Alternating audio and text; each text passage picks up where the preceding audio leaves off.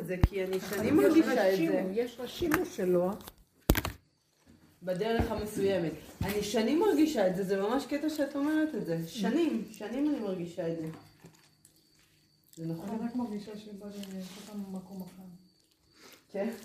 תתחדשי, שמרי. על סמלה. כן, תודה. נכון יפה? מאוד. סמלה? אני יכולה לברך שהחיינו. ברוך אתה אדוני, אלוהינו מלך העולם שהחיינו וקיימנו והגיענו לזמן הזה. אמן. אמן. אבל עם יד שנייה גם מברכים? מה? בגד יד שנייה גם מברכים? בגודי זה חדש. לא, סתם עכשיו בגלל ההלכה. אני חושבת שלא מברכים. באמת נזכרתי בזה. אפילו שהוא חדש בשבילך. זה לא נכון. לא, אין מצב. לא מרגישה את זה. כן? אני מרגישה ככה. אם את מרגישה, אז תברכי. כי זה חדש בשבילך. יכול להיות, זה חדש בשבילך. תשעים ותשע אחוז שאם את תבדיקי, את תראי שאני צודקת. בוודאו. זה... כי זה חדש בשבילך, זה ממש לא משנה מה... איפה היה קודם. ממש לא משנה. טוב. באמת זה... שאלתי, אני לא יודעת. לא, יש כאן... זה אותו דבר. משני הקצוות. אנחנו מדברים, בהלכה זה כלליות, אבל בתורה שבעל פה זה קשור אליי. אז כשזה קשור אליי, אז יכול להשתנות ה... נכון. הברכה תשתנה. זאת אומרת, התפיסה תשתנה. זה מה שקרה בגלות, שאנחנו התנתקנו מהחיבור של עצמנו, ואז אנחנו הולכים עם ספריית ערכים במוח. ומה הכלל? אבל לא שמים את הכלל בפרט. בדיוק. במקרה שהכלל הזה יושב אצל הפרט, במצב כזה או כזה או כזה, הסיטואציה משתנה, לפי הפרט. ואז כתוצאה מזה הברכה או ההלכה תשתנה. נכון. את יודעת, יש לי... ואנחנו היום, אנחנו היום לוקחים מהספרים, וכולם עושים אותו דבר מה שכתוב בספרים, אבל לא תמיד זה מתאים לכל אחד, תמיד בכל מצב, וזה מאוד קשה מה שקורה. שזה אין את הייחודיות הפרטית, והדרך הזאת שאנחנו בה, הרבה פעמים הרגשתי שמה שכתוב זה עיקרון, אבל במקרה שלי, יש לזה איזה שינוי שזה ביחס אליי מקבל זווית אחרת. אותו עיקרון, אבל הזווית משתנה, זה משנה לו את הצורה. אז אי אפשר באמת לאמיתה לדון את זה כמו זה. ואי אפשר להגיד, אז אתה עובר על ההלכה. ואי אפשר לשפוט. כי זה מאוד ספציפי לכל דבר. ואת הספציפיות הזאת אנחנו איבדנו כתוצאה מהגלות. אין... אין את האינדיבידואל. כן. יש הרבה בתי דינים, הרבה רבנים, הרבה פסיקות. אין מי שיכריע. ויש ויכוח בין החכמים, או ככה או ככה, או ככה או ככה. ואין הכרעה. יש דעות גדולות, אבל אין הכרעה. ואנחנו לא מצליחים לסמוך בית דין של שבעים זקנים, שזה נקרא סמיכה.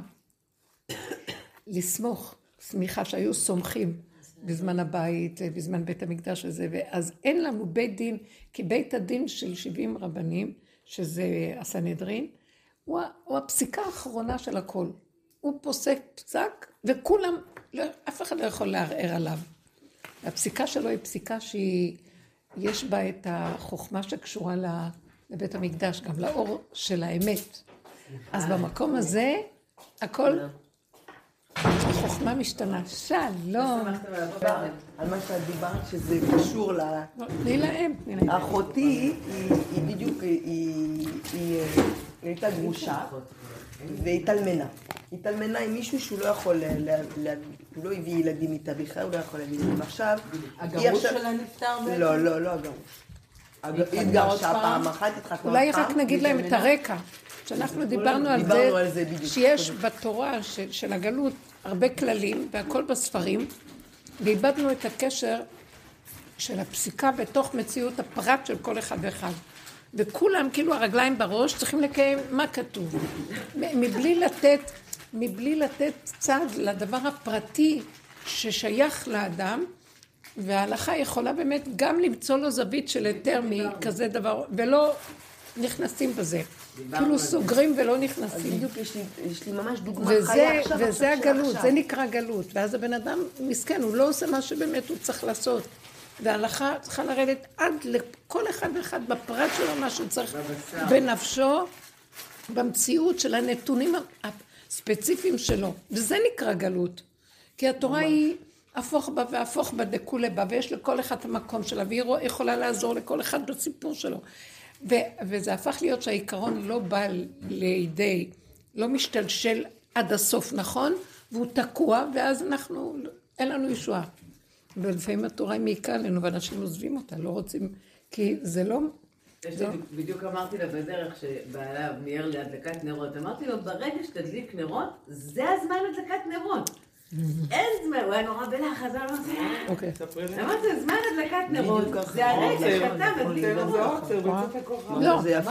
הם בלחץ, למה לחמש, למה לחמש. שהייתי בדרך. חמש, אפס, אפס, היינו מוכנים להדלקת נרות. איזה לחץ. אז אני הייתי בדרך. בדרך, באוטובוס הזה, הנהג הדליק את החדשות, אז היה שם המונדיאל. ואז גם מישהו שאל את הרב... בהידברות, איך קוראים לו? כן, בהידברות, הרב כהן זמיר. זמיר, והוא אמר, כן. ואז שאלו אותו, מה לעשות? כי זה בדיוק השעה של המונדיאל. וואו. אז איך אפשר להדליק בחמש? אתמול זה היה? אז הצורה שהוא ענה להם, אמר להם עולם הבא, אתם מפסידים עולם הבא בשביל כדורגל, כל מיני דברים ככה. ואני ראיתי שהם מסתכלים עליו ככה, באיזו צורה, הסתכלתי על זה באינטרנט. וזה היה כל כך, הוא אומר, כן, ראיתי איך הוא משכנע אותם על דבר שהם כאן דלוקים עם היצרים שלהם, והם רוצים, והוא אומר, לא, אתם תצטרכו להתאפק, ויהיה לכם שכר יותר גדול מרב שמדליק בזמן, כי אתם מוותרים על משהו. אני העליתי את כל ההתלהבות של כל התכונה שלי, שאומרים להם צועקים להשם. זה היה בככה שכנוע. לא, זה היה קטע, היה מטורף, אבל איך זה הסתדר, כאילו מי להשם אליי, ומי לגלל רגע, לא יודעת, זה הרגיש לי כמו כזה רגע של... או שמצד שני, יאללה, כל סדר, גם זה ולא יודעת. אני לא הרגשתי את זה, אני מאוד מאוד רציתי לראות את המונדיאל, מאוד מאוד, כי אני אבא שלי גם כדורגלן וזה, ואני מאוד אוהבת, כל פעם אני הולכת, יש כזה קפה על יד הבית, ואני הולכת לכל ה... רק על הסוף, ופה רציתי, אבל מצד שני, מאוד רציתי ללכת לבריכה. כמו אמרתי, טוב, יש לי זמן, זה תמיד בתשע. בראש שלי זה בתשע, זה לא בחמש. המונדיאל. לא, זה בתשע. זהו, זה יצא בדיוק על הכלל. לא, אני לא ידעתי, אני כזאת סגרתי את המוח, הלכתי לבריכה וראיתי שבבריכה אין אף אחד, אמרתי לזה יופי, יש לי גם את הז'קוזי לבד. לא, סגרתי את... באתי בדרך, אני שומעת, התחנה היחידה שמדברים על המונדיאל זה תחנה ערבייה. ואני יודעת... קורן, צרפת, מסי... אמרתי, מה? כבר התחילו ה... זה, מה זאת אומרת? אז אמרתי, טוב, לא נורא, אתה עד פה, אז בואו נשמע ערבים מה הם אומרים. הכנסתי הביתה, אני רואה, השכנים עשו על האש עם ארגנטינאים, מלא ארגנטינאים, וצועקים, אז אמרתי, טוב, יש לי אמירה גם, אני אלך גם אליהם.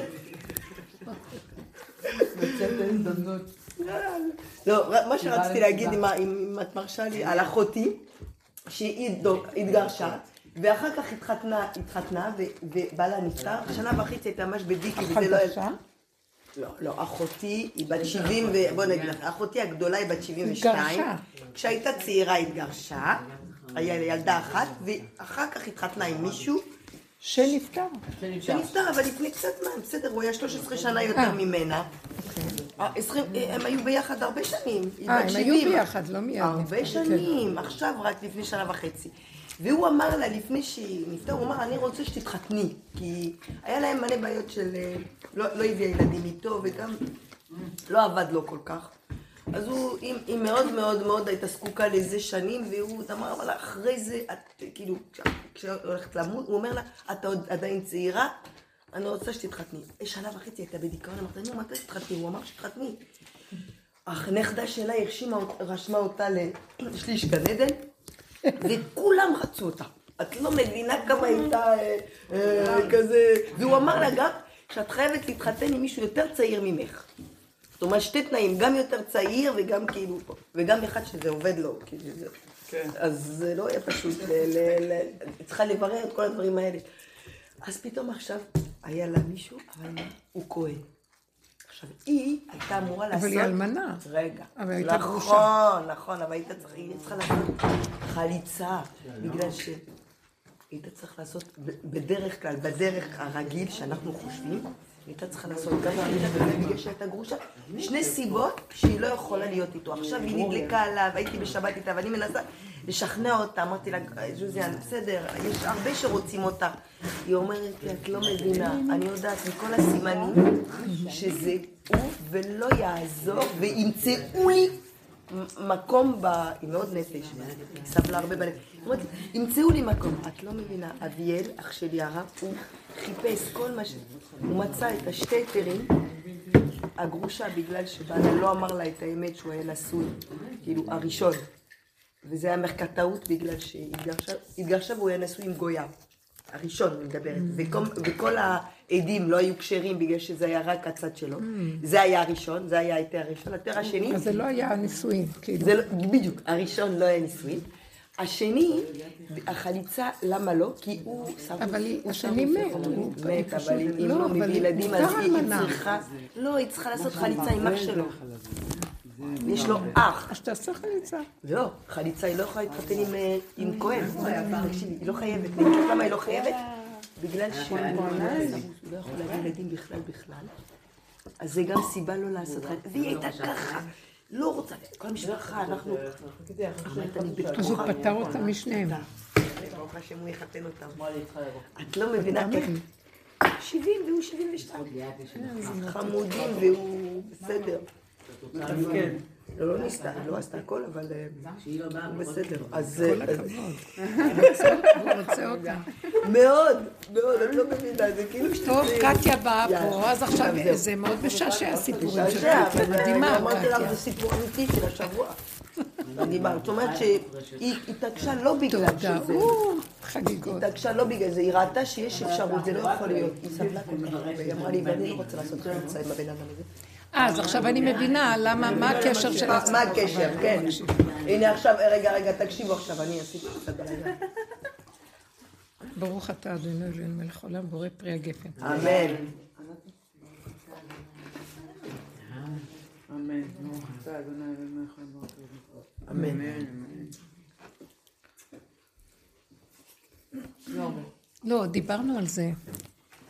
שבין הידיעה של ההלכה והתורה והגלות, חשיבת הגלות, שהיא מתוך עץ הדת, שזה החכמים היו חייבים להיכנס בעץ הדת, ורק דרך זה להכניס את התורה. זה הכללים פה.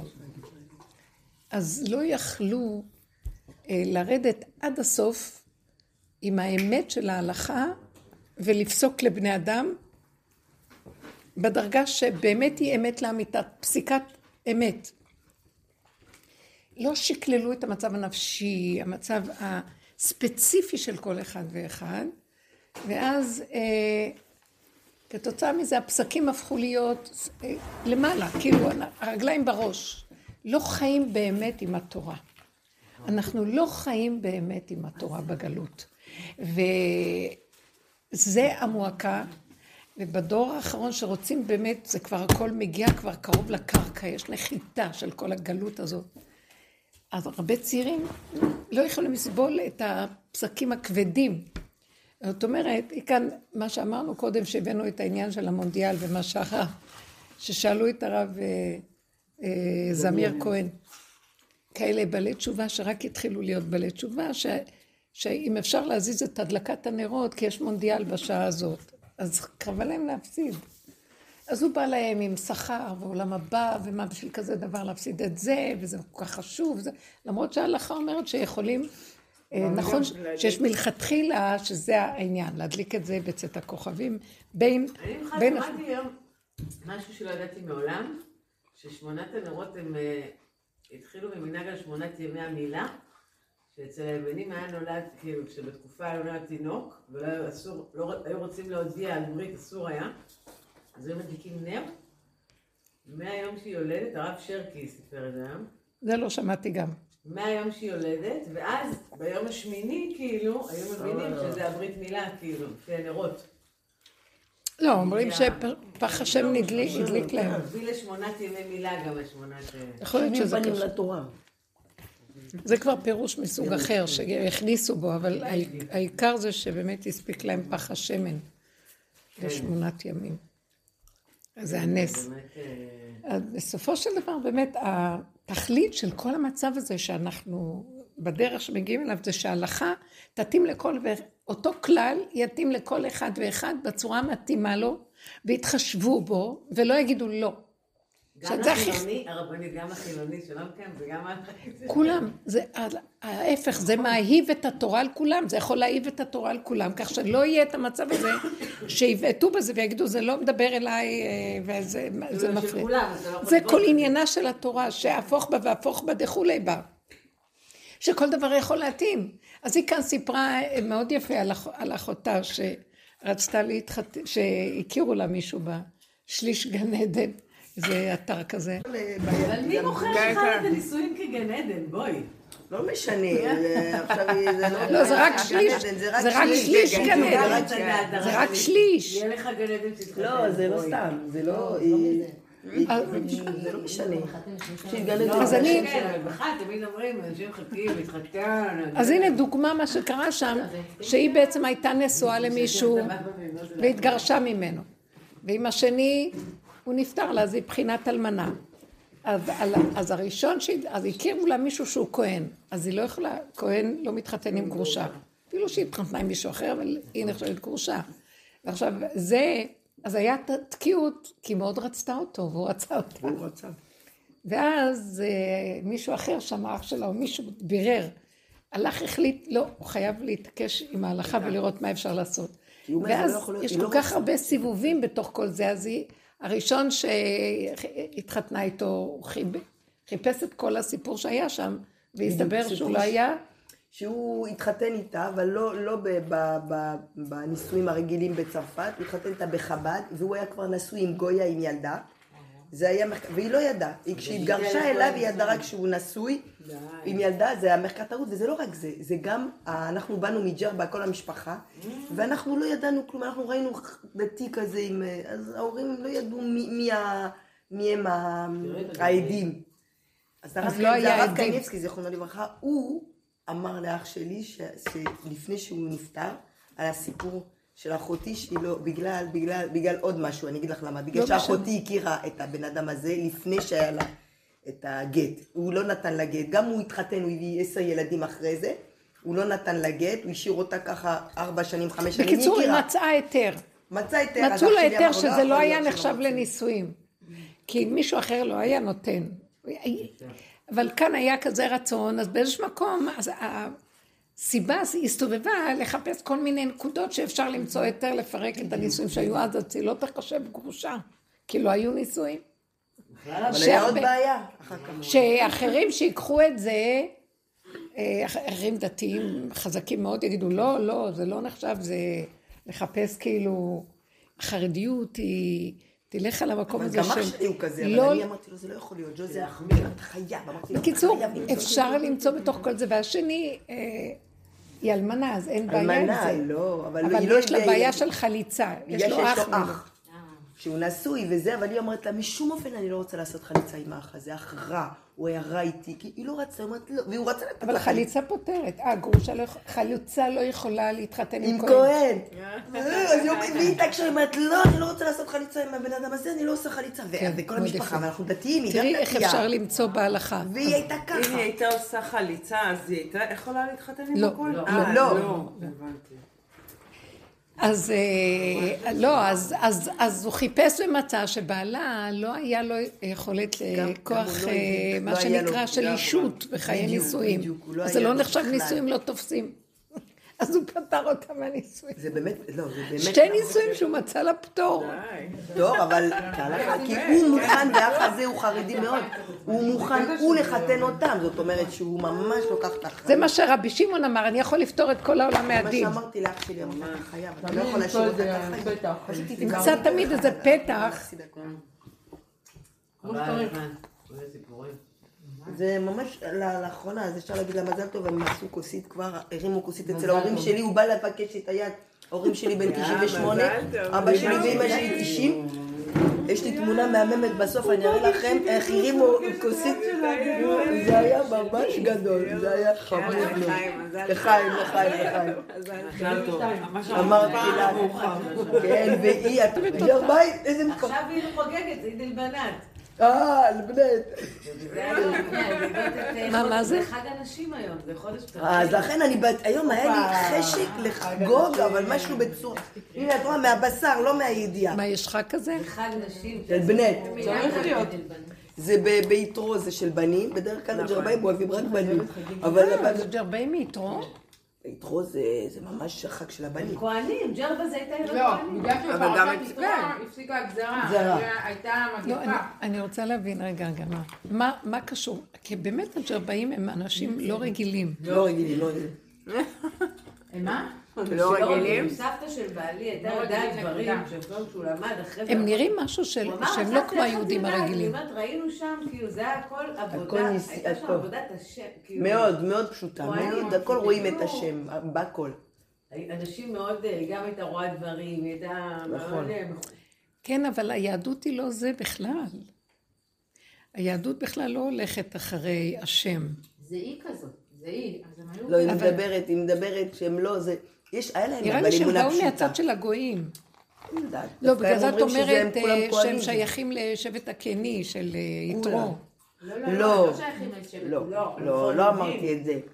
אמרתי בפרשת יתרו, אז הם חוגגים לחג של הבנים. למה? כי הייתה שם מגפה שהרגה את כל הבנים. ובפרשת יתרו זה הפסיק. בפרשת יתרו הפסיק, אז הם עשו חולים. ולמה את החודש הזה הם עושים לנשים? למה חנוכה זה לרעה? כי בזכות הנשים בחנוכה אנחנו בעצם... נכון. אנחנו התחלנו את הבעלן. התקשרה אליי השבוע, חברה שלי התקשרה אליי. אחת שהתחילה קצת לשאול שאלות, להתקרב, יש ריבונו של עולם, הייתה חילונית. הכי, הכי, הכי, הכי, הכי, הכי. כל שיחה הייתה... צרחות. כל פעם שהייתי מדברת איתה על הקרש בטן, צרחות. והיא מאוד חזקה, והיא אישה רצינית וזה, ואז היא מתקשרת, כשהבנתי שיש לה איזו בעיה, שהיא קראה משהו, היא התחילה לקרוא את התורה, כסיפור, וכאילו התחילה את זה, והתחילה לקרוא שם ובאינטרנט, ושאלות הייתה עם איזה מישהו שהוא היה דתי, אבל משוגע כזה, שגר במערות בצפת, טיפוס כזה, שלקח אותה לאיזה מסע רוחני מוזר, ואז הם נפרדו, כי זה לא זה, אבל היא כאילו נשאר לה, הוא חיבר אותה, ופתאום היא התחילה... נפתח לה. קיצור, היא מתקשרת לה. עושה את שלו. אומרת לה, תספרי לי, מה הבנתי שאת באיזה מדי? קודם כל, אני הורמונלית, אז תיזהרת. מה זה, מה זה? אני הורמונלית. מה פירוש? כאילו, אני במחזור, אני עכשיו בזה, אז תיזהרי, אני הולכת לפתוח, וצרחות. שהיהדות היא שוביניסטית, ומה זה הדבר הזה? ולמה אין פה נשים, ומה זה אישה קטנה, ומה זה דעתם קלה, ומה זה אני לא יכולה ללמוד, וזה כתוב, כתוב פה כל כך הרבה דברים נוראים. לא זה תהיה להרגיע. זה לא מעניין היום, כאילו את לא חיים. לא, אבל זה כתוב, אני כל הזמן התחפנה, אבל זה כתוב, כאילו כתוב שנשים הם... זה היה באמת... שמה נשים? שנשים דעתם קלה, אסור להן ללמוד. והן טמאות, ואפשר לשמור אותן בבית, ואפשר להלכות אישה, יש כל מיני דעתים, אתה נכנס ל... יש דברים שהם לא פוליטיקלי קורקט, מה שנקרא. מה פתאום? זה כל היהדות. היא זכר. היהדות היא השתלטות הזכר. אבל היהדות היא התיקון של כל עולם עץ הדת. שמו את הנשים בצד, קברו את המצב הזה, והגברים שולטים ברמה. ההלכה שייכת להם, בשם השם שאישה לא תפסוק הלכה. אין לה מעמד כמו שלגברים. המצב של התורה בגלות היא גברית, היא זכר. היא בכלל לא... אנשים נכנעות לזה, והן תומכות בתקופה הזאת שהזכר הוא זה שממונה על התיקון של עץ הדת והתיקון בדעת. אבל הנקבה בעצמה... טוב, זה מה שזה יגיד לה, שזה כבר לא שאלה. זהו, היא תגיד, תגיד, תגיד. לא, אבל הנקבה... אתם רוצים לשמוע מה שאני רוצה להגיד לכם? כן. אבל אל תפריעו לי. בורא עולם הוא נקבה. והזכר הוא הסגן שלו. הוא היסוד של המלכות.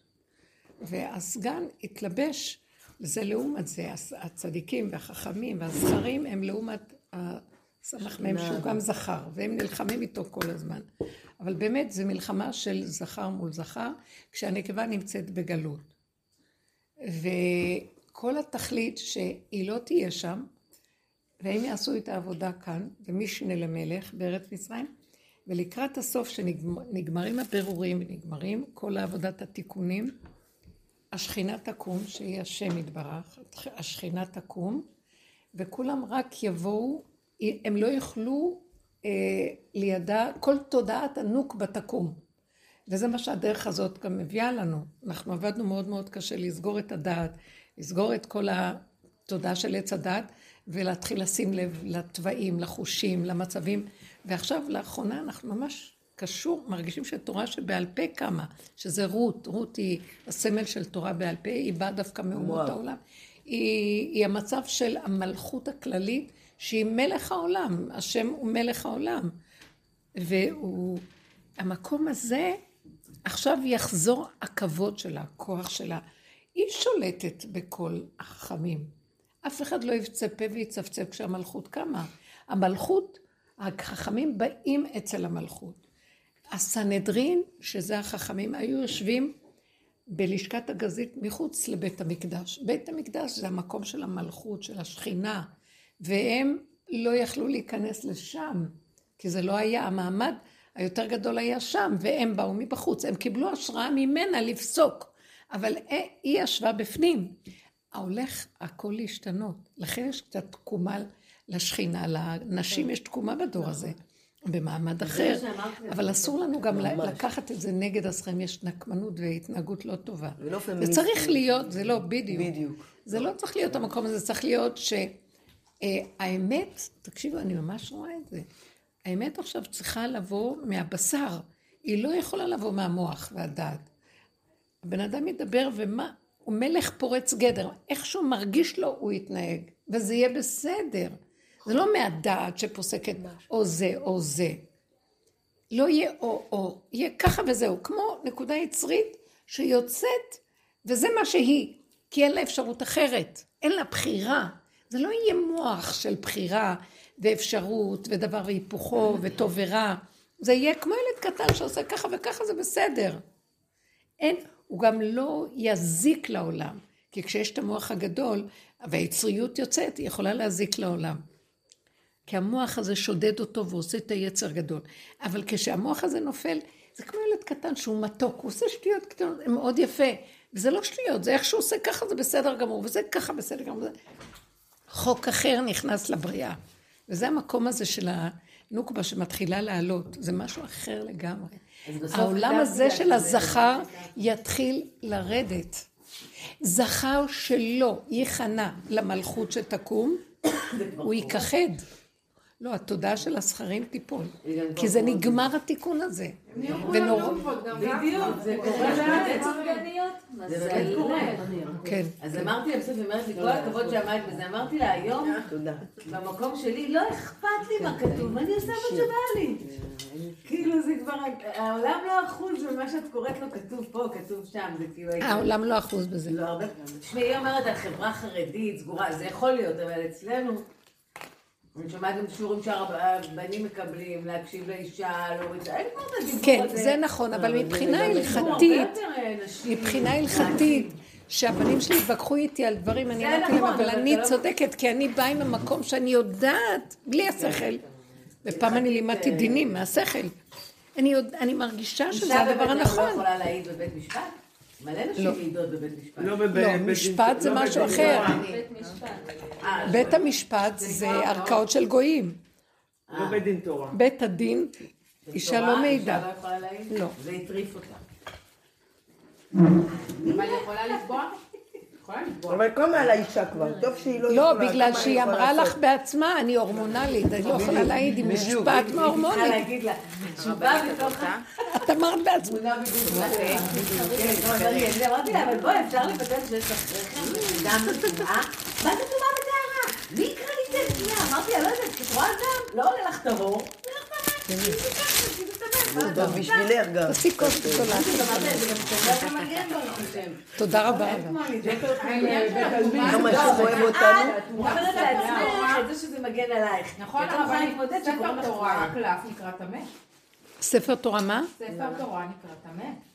מבחינת הקלף הוא טמא. למה? עזרו עליו חכמים טומאה. לא. כן? ככה למדנו. ספר תורה. הם היו פעם שמים בארון הקודש את הספרי תורה והיו שמים גם את ה... את המאכלים שהיו לי מבית המקדש כנראה משהו. ספר תורה לא נקרא טמא. ככה הבנתי שהקלף של ספר התורה נקרא טמא. לא יכול להיות שיכתבו על קלף. לא, הוא עובר עיבוד, זה קלף של בהמה הכשרה. אז צריך לבדוק את זה, כי אני שמעתי שיעור של רב שאמר את זה. שחכמים גזרו עליו טומאה.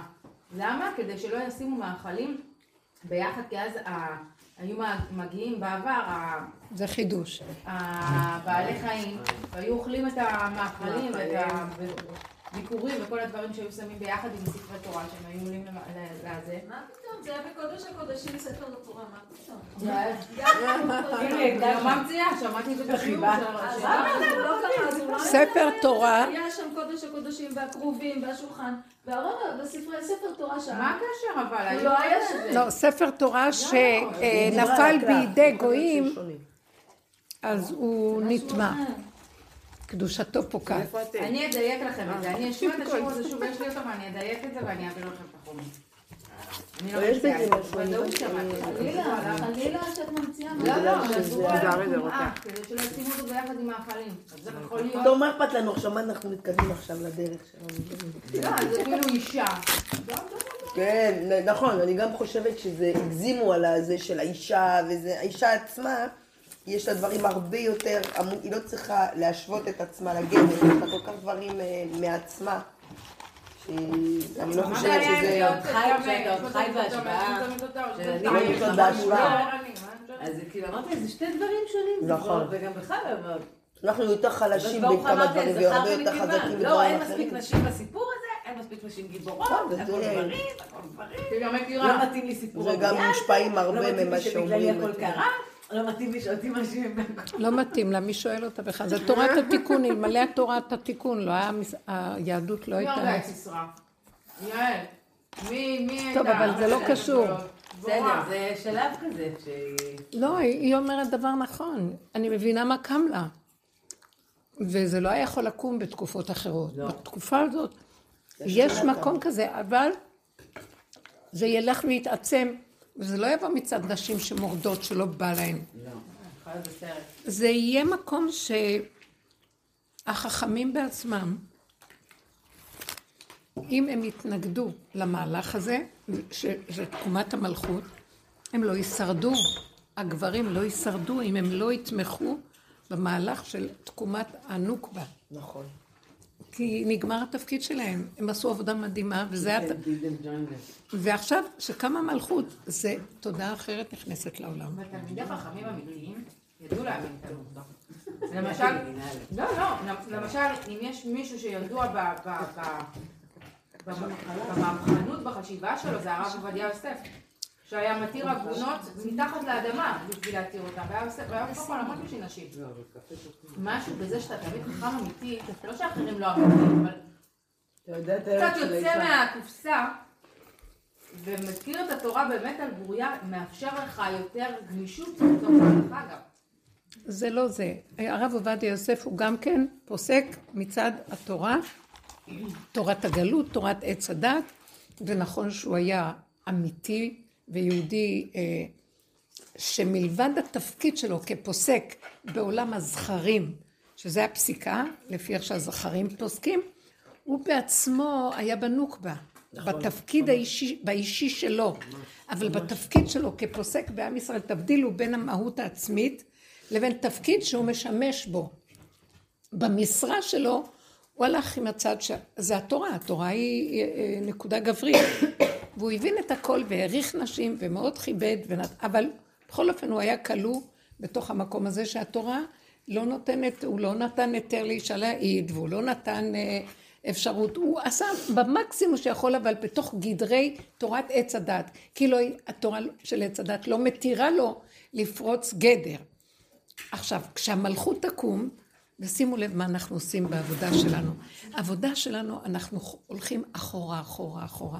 באמת, שמים פנס על עצמנו, בודקים ורואים את השקרים שלנו, את הקלקולים שלנו, ונכנעים, ונכנעים, ומתרסקים. ואם לא נשברים, ולא... האגו, זה תהליך מיטת האגו. אם לא מתרסקים, בסוף צוחקים, כי אם לא משתגעים.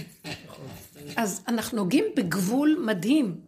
הגבול הזה, מה שיצא ממנו, זה השם, זה השכינה. אין עליו ספק, הבן אדם יודע את זה בעצמו. למה? כי לא הייתה לו ברירה אחרת, הוא צוחק. יגידו לו, מה עשית, לא עשית? מותק, לא התכוונתי לשום דבר, לא יכולתי אחרת, כי ככה וזהו. והמקום הזה, זה יקים את המלכות, מלכות בית דוד. כתוב על מלכות בית דוד, מלך פורץ גדר. הוא יפרוץ את כל גדרי התורה של הזכר. כי זה לא ילך ככה. אני אמרתי את זה גם. שרבי עקיבא קשורה את בר קוזיבה. שהוא היה במרד השני, לא המרד של טיטוס, המרד הגדול, אחרי שחיבו את בית המקדש, ועלה אדריאנוס, הוא רצה לשים פסלים רומיים בחורבות של בית המקדש, איליה קפיטולין, העיר כזאת, של פסלים רומיים, ואז קמו קיצוניים, קמו אנשים שלא יכלו לסבול את המחשבה הזאת, שניתנו במקום הקדוש הזה, אפילו שזה חורבות, אבל גם בית כנסת שחרב, הקדושה שלו נשארת. לא יכלו לסבול את המקום הזה, וקמו והתחילו לעשות מרד, וזה היה בר כוכבא. ורבי עקיבא שהיה בדור הזה, ורבי שמעון, רבי מאיר, תלמידים שלו, הוא, שהוא ראה אותו, איך הוא עם הקנאה שלו פורץ גדר, ולא שם על כלום. חכמים אמרו, טוב, אין מה לעשות. רבן יוחנן בן זכאי לקח את כל החכמים, ועזב את ירושלים, ואמר, בוא נשתוק, העיקר שלנו תורה, נלך פתח את יבנה וחכמיה, ולמדו שם תורה. אבל הוא לא יכול לסבול, איך יכול להיות שמפקירים את המקום הכי קדוש, זה הבית של השם, וזה חילול השם הכי גדול שהוא דוחה קראת. יותר גרוע מקראת זה חילול השם. אני לא מסכים, והוא ירד מעלה עם מרד מאוד חזק, ורבי עקיבא ראה אותו, שרבי עקיבא היה, הוא היה הפוסק של כל הגמרא, זה רבי עקיבא. הוא כתב את הגמרא, הוא בעצם פירש את המשנה, והכל הפסקים שם זה הגמרא.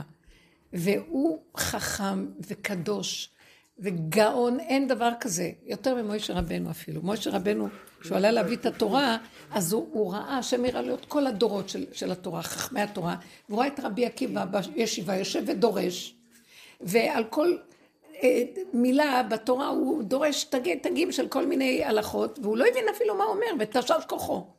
ואז הוא אומר להשם, יש לך אחד כזה ואתה רוצה לשלוח, את, אני זה שהוריד להם את התורה, תשלח את התורה על ידו. הוא אמר לו, שתוק.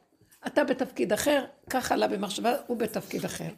הוא יכול היה להיות נביא, גואל, משיח הכל. אבל נתתי לו את התורה שהוא ידון בתורת הגלות, והוא יעשה את התשתית שעליה יהיה תיקון עץ הדעת בגלות. תורת התיקון, מה שנקרא. אשר רבי עקיבא הזה, שכזה גאון קדוש היה, ראה את בר כוכבא שהיה אדם פשוט, אבל מה זה לב? כל כולו אמת שלא יכול לסבול עיוות הדין מתוך הבשר שלו, פרץ גדר בכל דבר והשם איתו ופותח לו דלתות, הוא אמר זה משיח. זה מה שלהגיד על עצמו שהוא משיח, כי הוא היה בתפקיד אחר, כי הוא לא יכול לפרוץ את הגדר של חשיבת עץ הדת. זה כמו שבמדע להבדיל, מדען מביא תיאוריה, רוצה לאשש אותה, אז יש כללים, הוא לא יכול סתם להגיד ככה, אני ראיתי וזה מה שאני אומר, תוכיח לפי הכללים האלה, האלה, האלה. כך גם עולם התורה, הוא לא, לא כל אחד יכול אה, לבוא ולהגיד את הסברה שלו. לפי י"ג כללים שהתורה נקנית בהם. הוא בא להסביר את הסברה שלו מפה, אז הוא יגיד לו, לא, אבל אה, זה, זה סותר את הכלל הזה, אז הוא צריך גם לסדר את הכלל הזה, ואת הכלל, י"ג כללים, ולצאת אה, עם הסברה שלו, כשכל ה-י"ג כללים הסכימו לנקודה שלו, זה הכי קשה בעולם. הוא כבול בתוך מערכת של חוקים וכללים של המשחק הזה. בעוד שמלך שפורץ גדר, הוא לא שואל אף אחד, עושה ככה ופותח. והפתיחה שלו היא מאור מסוג אחר לגמרי, שהוא קודש קודשים, הוא האמת לאמיתה. שאפילו החכמים שכלואים, למה הם לא יכולים להגיע לאור הזה? כי הם כלואים בתוך הטוען ונטען כל הזמן. הם כלואים בתוך ההיגיון והשכל של התורה, והכן והלא, וזה אומר ככה וזה אומר ככה, ויש המון דעות והמון אפשרויות, הם כל היום מתנגחים עם הדבר. אנחנו מחכים למלך המשיח, הוא חייב לפרוץ את הגדר הזה של תורת הזכר, כי היא באה מהדעת, היא באה מהסברה, היא באה מההיגיון, ויש לה כללים, ואילו מלך פורץ גדר, אין לו היגיון, אין לו כללים. והשם איתו, כי זה השם, כתוב, לא מחשבותיי מחשבותיכם, השם זה לא המחשבה שלנו, הוא לא בא מעץ הדעת, הוא הצורה של השם, זה משהו אחר. עכשיו, מי, אז מי יכול להכיל אותו? מי שהפסיק לו הצורה של החשיבה הזאת. והבשר, והבשר מדבר. זה יכול להכיר את האמת יותר מאחד שבא מהמוח. כי הוא מוגבל. אבל כל הזמן אומרים להם ללמוד. עכשיו, תקשיבי, זה תהליך של סגירה. העולם הזה של הדעת הולך ונסגר, ומתחיל להיות משהו חדש שיוצא. גם הילדים היום כבר, הלימוד שלהם לא כמו שפעם היה. גם החכמים לא כל כך שמים לב אליהם כמו שפעם. לא נותנים לפסקים שלהם כזה חשיבות, כמו שהיא אומרת. כל אחד היום עושה, לא יכול, לא, אני אדליק זה, וכמו שהיא אמרה לבעלה, כל כך יפה. אתה יודע מתי זה זמן הדלקת נרות? מתי שאתה יכול, זה זמן הדלקה. זה הזמן הדלקת נרות. אבל הגברים לא הולכים ככה. זה הזמן ש... אבל אני צריך להספיק, אמרתי, אתה עושה השתדלות?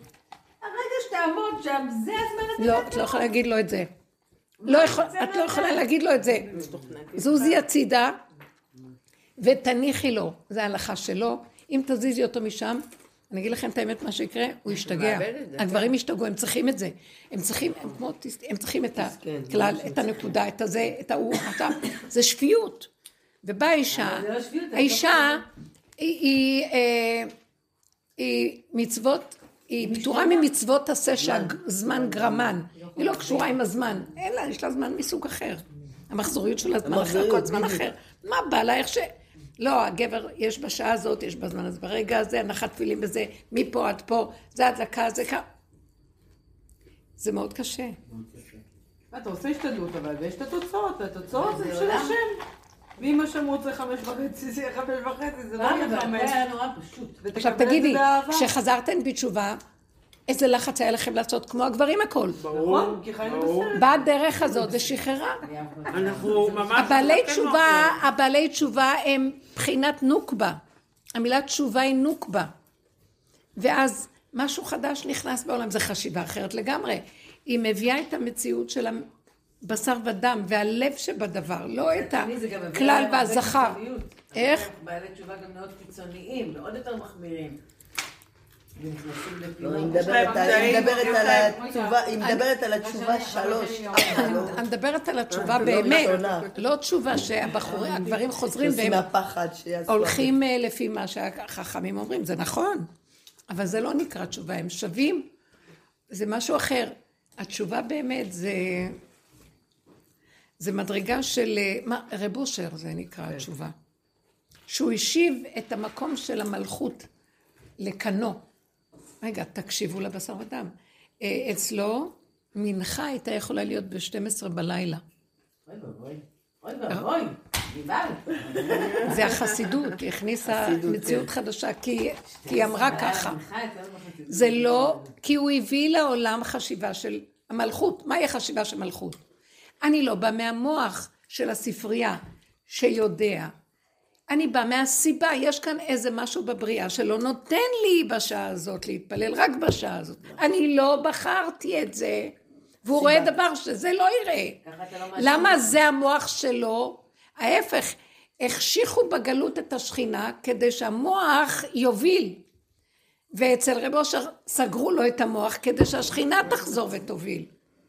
הוא היה תלמיד חכם, וכשהוא היה עולה לדרוש בישיבה, כי יש שיעורים שהתלמידים דורשים, כל מה שהוא הכין לאמר הייתי עולה, ואיזה בושה, אני לא זוכר להגיד מילה, לקחו לו את כל השכל, הורידו אותו מהלימוד, הוא אמר, אני הייתי מול הקהל והייתי מתבזה ולא יכולתי להגיד מילה, לקחו לי את הדעת, אז לא רצו אותי בדעת, לא רצו אותי במקום הזה, תחשבו איזה ביזיון.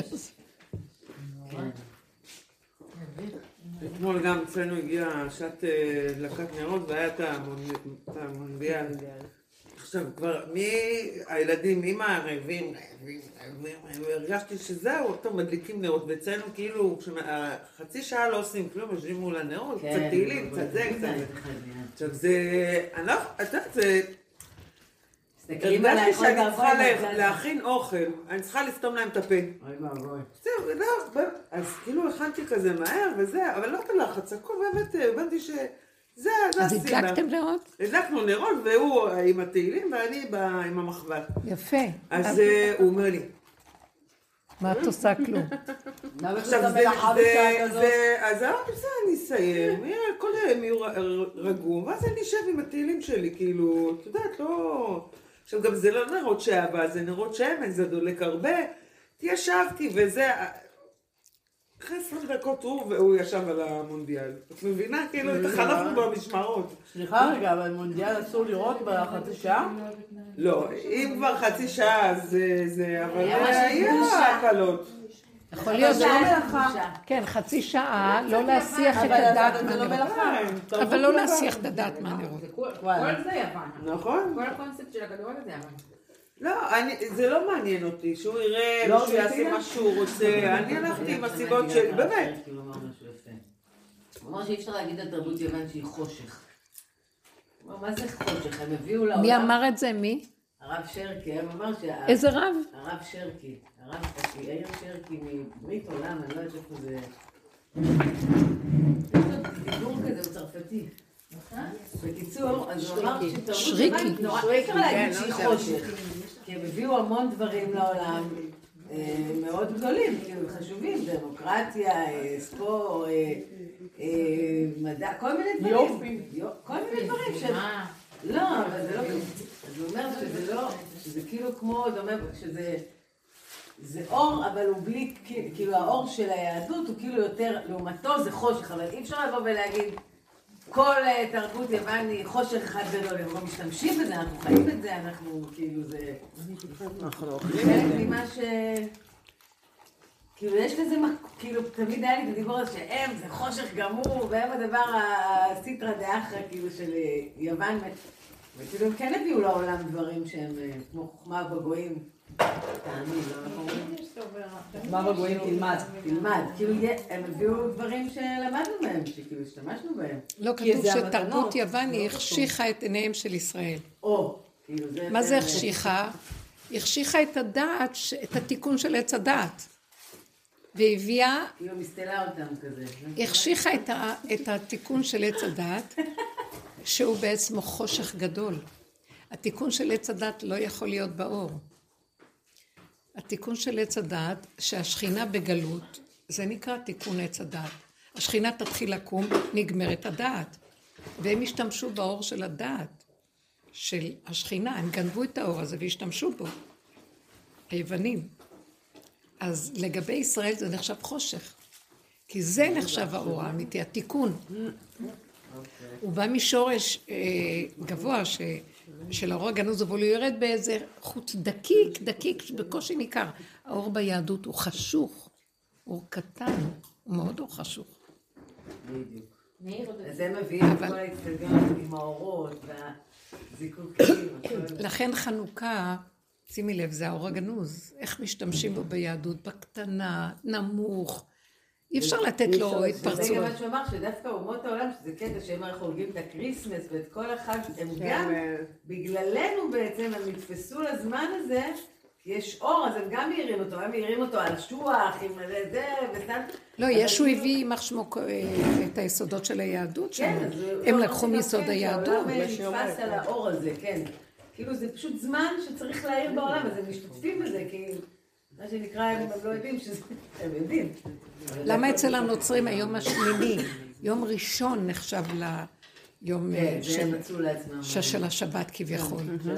זה היום השמיני בשבוע. אבל תיקן את זה רבי... זה יום השמיני בשבוע, לשיטתם. כן. זה מעל השבע, זה היום... אה, לא, סופרים שמונה? איך? זה שביעי, אבל זה מתחיל מיום שני אצלם. השבוע. בעצם היום הראשון הוא היום הכי מואר, כי הוא באמת, הוא מעל השבע, מעל הטבע. אז הוא נחשב להם. הם לקחו הרבה רעיונות מיסודות הקבלה היהודית. אבל האמיתי היה זה שהם, בעצם אנחנו הכנסנו אליהם את אחד הגדולים שלנו, כדי לנתק אותם מאיתנו, כי בתקופה שישו, מה שמו, יצא. לא היה הבדל בין יהודי לבין נוצרי, כי הם... הם היו מתפללים איתנו. לא, לא היו נוצרים, דרך אגב. הנצרות, אני רוצה להגיד לכם, הנצרות לא התחילה בזמן של ישו, בכלל לא. לא, אחריו. הביזנטים הם הם שהתחילו את הפצת הנצרות. הנצרות, היו לו לישו תלמידים, שהם היו יהודים. זה כמו שיטה מעניינת ביהדות. בדיוק. כמו שהיו איסיים, כל מיני כתות. הוא היה גור, מדריך רוחני כזה. מדריך רוחני, ואז הם היו יהודים בעצם. ומה אונקלוס סגר, כשהיה, אמרתי לכם, המרד הגדול, אדריאנוס, אחרי טיטוס עלה, ואונקלוס היה אחיין של אדריאנוס. והוא היה אדריכל, הוא הביא אותו לעשות את האיליה קפיטולינה בירושלים. אונקלוס היה רומאי גוי, ואז הוא ראה את התלמידים של ישו, והוא נדלק עליהם. והוא החליט ללמוד מהם, הוא נדלק על הש... כאילו, עניין אותו. כן, זה היה באור, היה באור. היה באור, זה אור, הוא השתמש באור הגנוז. אז הם רצו את האור הזה, כמו כל מיני כתות, שיש להם כל מיני אורות ודברים מעניינים. ואז הוא ראה שבעצם יש להם שיטה, אבל משהו שם בשיטה היה גנוב, משהו הרגיש לו לא נכון, ואז הוא הלך אצל חכמי ישראל, הלך ליבנה וחכמיה בתור אחד שרוצה להתגייר, ואז הוא למד מחכמי ישראל את התורה באמת, והוא נהיה אונקלוס הגר שהוא תרגם את כל התורה, תרגום אונקלוס. אבל הוא למד עם התלמידים של ישו, התלמידים שלו משהו. וזאת אומרת שלקח הרבה זמן עד שבעצם הם אפילו הרומאים שהם לקחו גם את השיטה, זה היה אחר כך שביזנטיה, אחרי רומא, הביזנטיונים כבשו את רומא והמפלת הרומאית, הנפילה של ממלכת רומא, ואז הם התחילו להפיץ את הנצרות. הם התחילו להפיץ את הנצרות. אבל זה גם בכלל לפני נצרות, זה משהו נראה. נכון, תרבות אחרת. זה תרבות דומה. כן, אבל הם היו כאילו עם איזו שיטה מעניינת כזאת, שיש בה את היסודות. אחר כך להתפתח לנצרות. הנצרות זה סתם חבורה של אגואיסטים שהחליטו להרוג את כל העולם. מי? הנוצרים, המסעות הצלב, זה היה משהו הזיה. צלבנים. חבורה של מטורפים שהחליטו שכל העולם החליטו למות כדי להיות נוצרים. ומה האסלאם? לא. לא, ברמה כזאת. מה ברמה? בטח, מה קרה לה? גם את הנוצרים וגם את היהודים וגם כל מי שלא... הם עשו מסעות שהם לקחו שטחים שלמים. מה זה? לא, גם בינם לבין עצמם יש את השיעים ויש את זה שאם אתה גם לא מה... גם שם יש, אם אתה לא שיעי או לא זה, לא משנה. מה יפה? גם שוחטים אחד את השני. הרבנית, מה יפה במונדיאל? היה כזה קטע שזה היה... כאילו השחקנים הארגנטינאים, האלה מצרפת, הקטרים, כל המירים יוצאים אדום כזה עשיו, ואז הקטרים מגיעים כי זה... כולם הערבים, אתה אומר, זה ממש עשיו, ישמעאל, אדום, ישראל. כאילו, אתה רואה את כולם באיזה אצטדיון, ממליכים את הכדור זהב הזה, הכי עגל הזה. משהו, ושמים להם פירוטכניקה, ממש, היו הרי קטרים שבאו עם קפייה, והם ראית כאילו ממש... גם ישראלים היו? תמיד אנחנו שם, בואי, ישראלים ברור שהיו... היו, אבל די התחבו, כי חבו הרבה אנטישמיות. היה שם הרבה אנטישמיות, נכנסו בהם הרבה, גם בכתבים, קיבלו הרבה התקפות. וואלה. וואי, וואי, וואי. כן, היה לא נעים להיות שם יהודי. הכי טוב. שמר עליהם. שמר. עכשיו, היום גם עושים כולם, יש תמונה של המסי האליל, כאילו מחזיק את הגבי, אז היום כבר שלחו בכל הקבוצות וואטסאפ, שהוא מראה שם התורה. כי זה היה ממש, תקשיבי, אמרתי, אם ככה היום מתחיל את השם, ככה יורד, מה זה? היה שם מלא כסף גם קטרים, השקיעו שם באצטדיון בדברים, כאילו, בפרוטכניקה, באורות, פוף, כאילו מעיפים אותך, אין מה להגיד, באצטדיון שהוא ממש משופש, אתה רואה את הכל, כאילו, בצורת שמונה גם האצטדיון היה, ראיתם? הוא היה כמו ככה, זה עצוב. וכל העולם שם, וכולם... וואי, איזה דבר זה. וואו. איזה אשליה זה העולם פה. תקשיבו, אבל כל אשליה ודמיון. דמיונות. ממש. ואני אומרת לילדים, תדע, אימא, אתה רואה את הכל, תפסיקי כבר. זה עגל הזהב, זה כולם פה. בדמיון. אני לא אומרת. אני גם לא, רציתי בדיוק להגיד, אני גם לא אומרת את זה. אם נהנים, נהנים, לא. עכשיו הבן שלי בישיבה, הם נתנו להם מאתיים שקל, עכשיו הבן שלי גם מאוד אוהב לראות. אבל הוא ראה אינטרס, נתנו להם מאתיים שקל אם הם ילמדו. הוא רצה לקנות לנכדים, מחר יש לי אסף, כולם באים עם חמישה, אז הוא רצה לקנות מהכסף שלהם. אהבתי את המדויק, הוא מדויק, שאול, הוא בדרך. הוא אומר, אני בסדר, עוד שעה אני אראה את זה אחרי זה, מה הבעיה? עכשיו אני אלמד, אני אקבל את ה-מאתיים שקל אינטרס. עכשיו, מה אכפת לי לראות עכשיו את המונדיאל עכשיו או עוד שעה? כאילו, הוא קיבל את ה-מאתיים שקל, ואז הוא שמח שהוא יקנה את זה. בישיבה שמחו שהוא, והוא אחר כך הוא ראה את ה... הוא בא הביתה, הוא ראה את איזה דיפרי, לא, לא... לא בדירקט, אבל הוא אמר לנו לא להגיד לו את ה... לא משנה, אבל אהבתי את זה, הוא הלך עם האינטרס שלו. הוא הלך עם בנוקבה. בנוקבה, הוא ממש בנוקבה. הנוקבה, השיטה של המלכות, בחשיבה שלה, היא לא באה עם הדעת. מה יצא לי טוב מזה? היא לא מזיקה לשני ולעצמה טוב, למה לא? ואחר כך, אז היא גם יכולה את זה, ואחר כך גם עושה את זה, וגם עושה, מה שלבשה לו פה, לבשה לו פה, היא מתעגלת, והיא משתמשת בכל דבר, ואין לה ספריית ערכים. זה טוב, זה רע, זה לא כדאי, זה כן כדאי. כל המלחמות של הגברים, זה כולם מספריית ערכים. אחד הורג את השני. המדינה הזאת עם השליט שלה נגד המדינה הזאת, כי זה מרים דגל כזה, ואומרים דגל כזה. תבוא הנוקבה, תצחק את הכל, הכל בסדר. זה גם וגם זה וגם זה וגם זה, וגם זה וגם זה, אבל כל דבר במקום שלו, כאשר הכלל של הנוקבה זה מה שזה משמח אותי. אני... היא הבורא, הבריאה של השם, והמצווה הכי גדולה זה לשמוח בבריאה של השם ולהודות להשם. ישמח ישראל בעושה, ובני ציון יגילו במלכם, וכל אחד מודה על הבריאה היפה. בגלות אנחנו בדיכאון, זוועה, אין, אין יום שאנחנו לא יודעת, מקללים את קודמו, והאדם לא, לא מודה באמת, הוא מודה כאילו, הכל כאילו.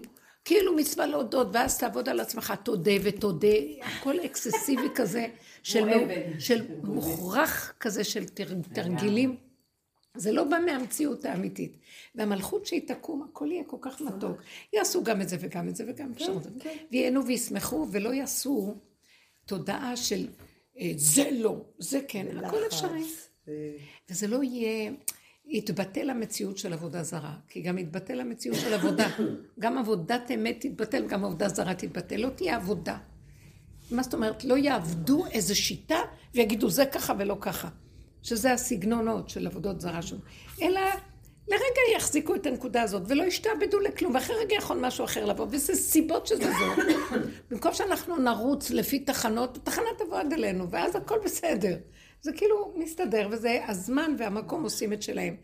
והכל, ישמח ישראל בעושה, וכל, כל העולם יפה, וכל הזמן מעללים ופשפחים את הבריאה, ואין מלחמות, ואין נגד, ואין, וגר זאבים כבש, דבר והיפוכו יכולים לגור. ולא יהיה את כל הלחץ שהתודעה של הזכר נתקע אותנו מהפשטות האמיתית של הקיום, כמו ילדים קטנים ששמחים, וכל הזמן הולכת, זה אסור, זה מותר, זה כן, זה לא, זה ככה, הוא יבוא אלו כאן. עונשים ודינים ומה לא, כי זה עולם התיקון. בגלל עלילת הדברים שאכלנו מעץ הדעת. סיפור, ילבשו עלינו סיפור.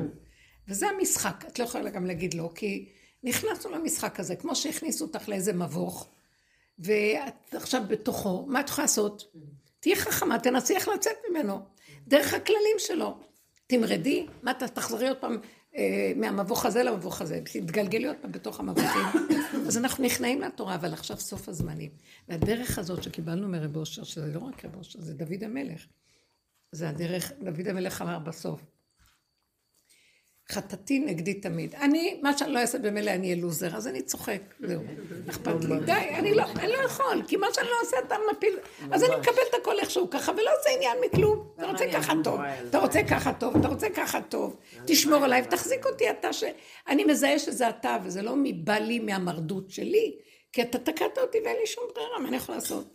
המטרה שלנו בדרך להגיע למקום הזה, לתפיסה הזאת.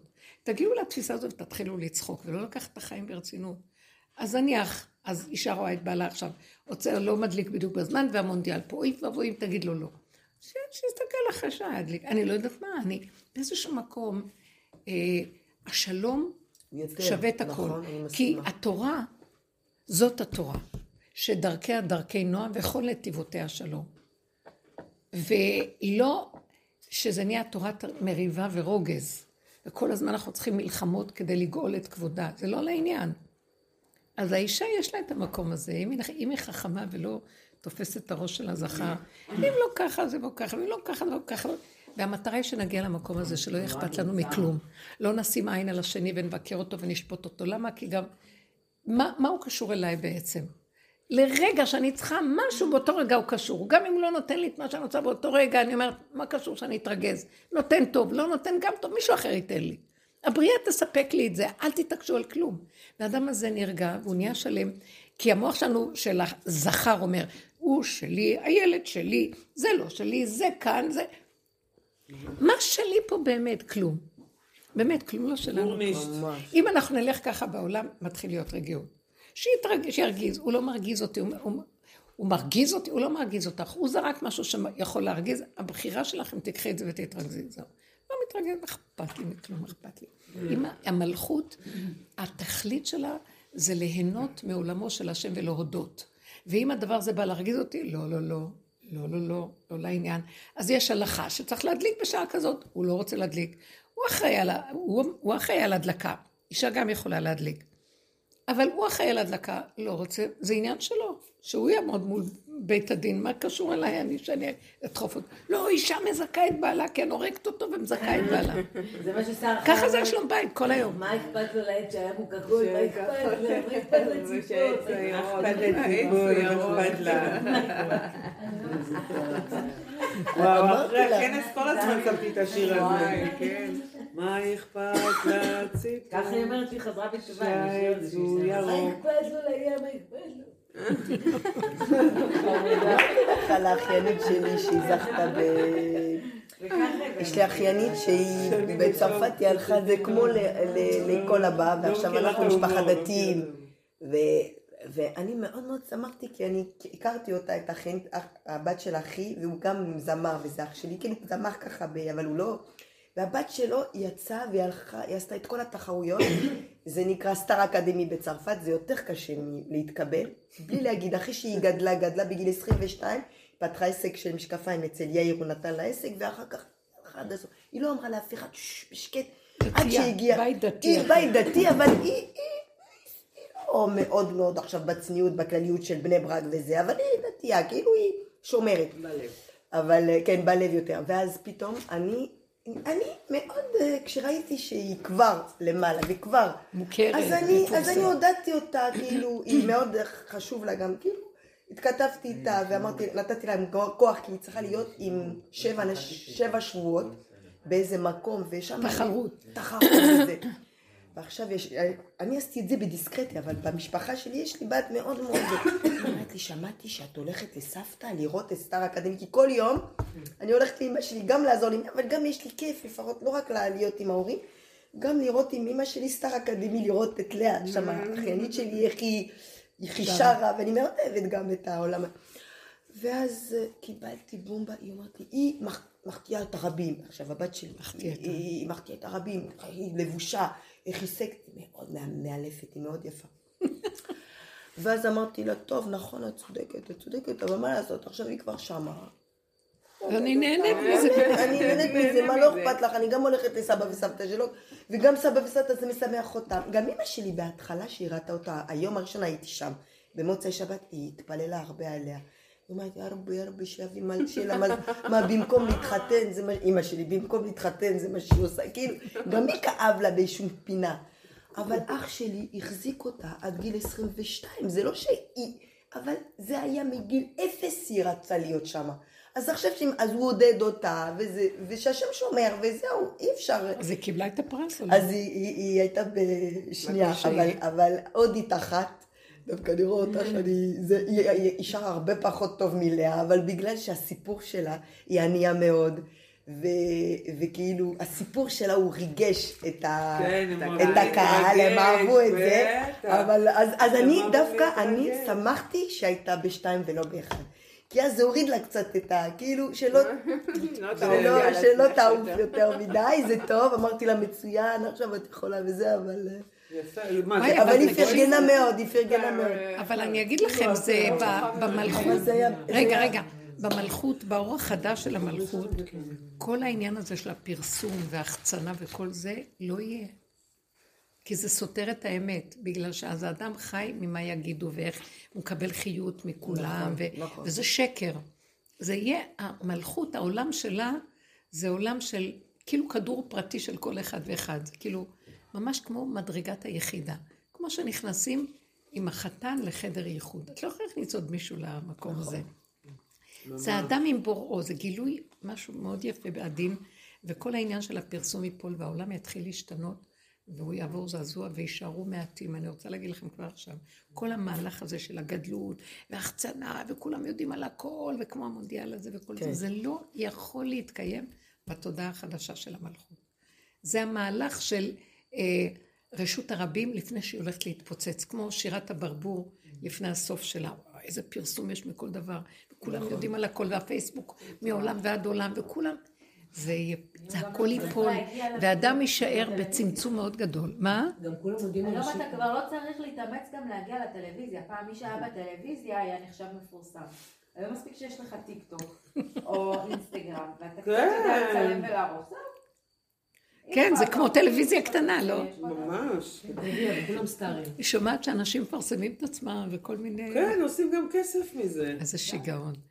לא, אז שושי פעם אלתר הרתה לי, שבמשפחה יש להם את ה... איך זה נקרא? וואטסאפים? וואטסאפי כבר, כן. ואז מישהי עושה חביתה. אז היא שולחת לכולם ואומרת, איך זה היה מצלבת את זה מפה? הבת שלי לא אוכלת, אנחנו אוכלים במסעדה או בבית. לעצור, לעצור, לעצור, לעצור. עד שהיא לא מצלמת את כל המנות עומדות, אסור לאכול. וואי, וואי, וואי. גם באחרונה, תגיד זה, רב, מזמינים עוד את כולם, מתיישבים, רגע, רגע, רגע, רגע, לא צילמתי. אמרת לה, גם למה את עושה את זה? בן אדם שרואה את זה, את סתם אוכלת לו את הראש, מעוררת על עצמך דינים, קנאה, זה את בעצמך, היא בעצמה יכולה לשבת, להיות רעבה ממה שאחרות מרות, ואז פתאום אין מה לאכול בבית הזה, עכשיו הבית מה לא אוכל, אבל היא פה ראתה שהאימא נתתה הבורגר, וזה הכי... כן, ואין מה לאכול בבית. כל היום גונבים להם פדעת על כל דבר, מסכן הדור הזה, סתם אני אגיד לכם, יש משהו נורא מסכן בדור. וואי, וואי, וואי. הם ממש שטיפת מוח, גנובים. מוח גם ברשת, אז זה בתוך הרשת. גם כשאתה מרים עיניים, אתה לא באמת יוצא מזה, אתה כל הזמן בתוך הסבך הזה. וזאת איך היא נראית, וזאת מה היא קנתה, וזאת איפה היא מטיילת. איזה חיצוניות, איזה וואי. איך הוא מונדי, לך תשווה עכשיו את עצמך עם כל העולם. פעם היית בשמיים, אז בואי תראי, בואי נגיד לך. אז בעולם, זה עולם של זה לעומת זה. בעולם הפנימי של היהדות, אז יש לנו תכנים מאוד גבוהים, יש לנו רעיונות גבוהים, יש לנו חוכמה, יש הרבה ספרים והגייה וחידושים ומה... ובעולם של העולם, שאנחנו רואים את העולם בחוץ, לעומת זה, איך זה נראה, ריקנות, כל היום זה וזה וזה, אבל המלכות היא משהו אחר. המלכות היא גם לא תאהב את המושג, את הצורה הזאת, איך של היהדות, שזה רעיונות וגבהות וכותבים וספרים נכתבים, וכל אחד מפרש ופילוסופיות. אבל מנותקים מהבשר. מנותקים מהבשר, זה מעופף מדי. החוכמה היא לא מתוך, מבשרי, איך זה אלוקה, זה שמה. לעומת הצד השני ההפוך שלה, שזה כמו שעכשיו תיארנו את הנוער איך שהוא נראה. אז שני הקצוות האלה הם לא יהיו, המלכות היא משהו אחר לגמרי. היא בעולם של הטבע, והיא נהנית מהדבר, אבל היא לא תפרסם לכולם. היא תהיה בהנאה של כל דבר ודבר, ובקיום של הדברים, גם הנאה של רגע של חוכמה.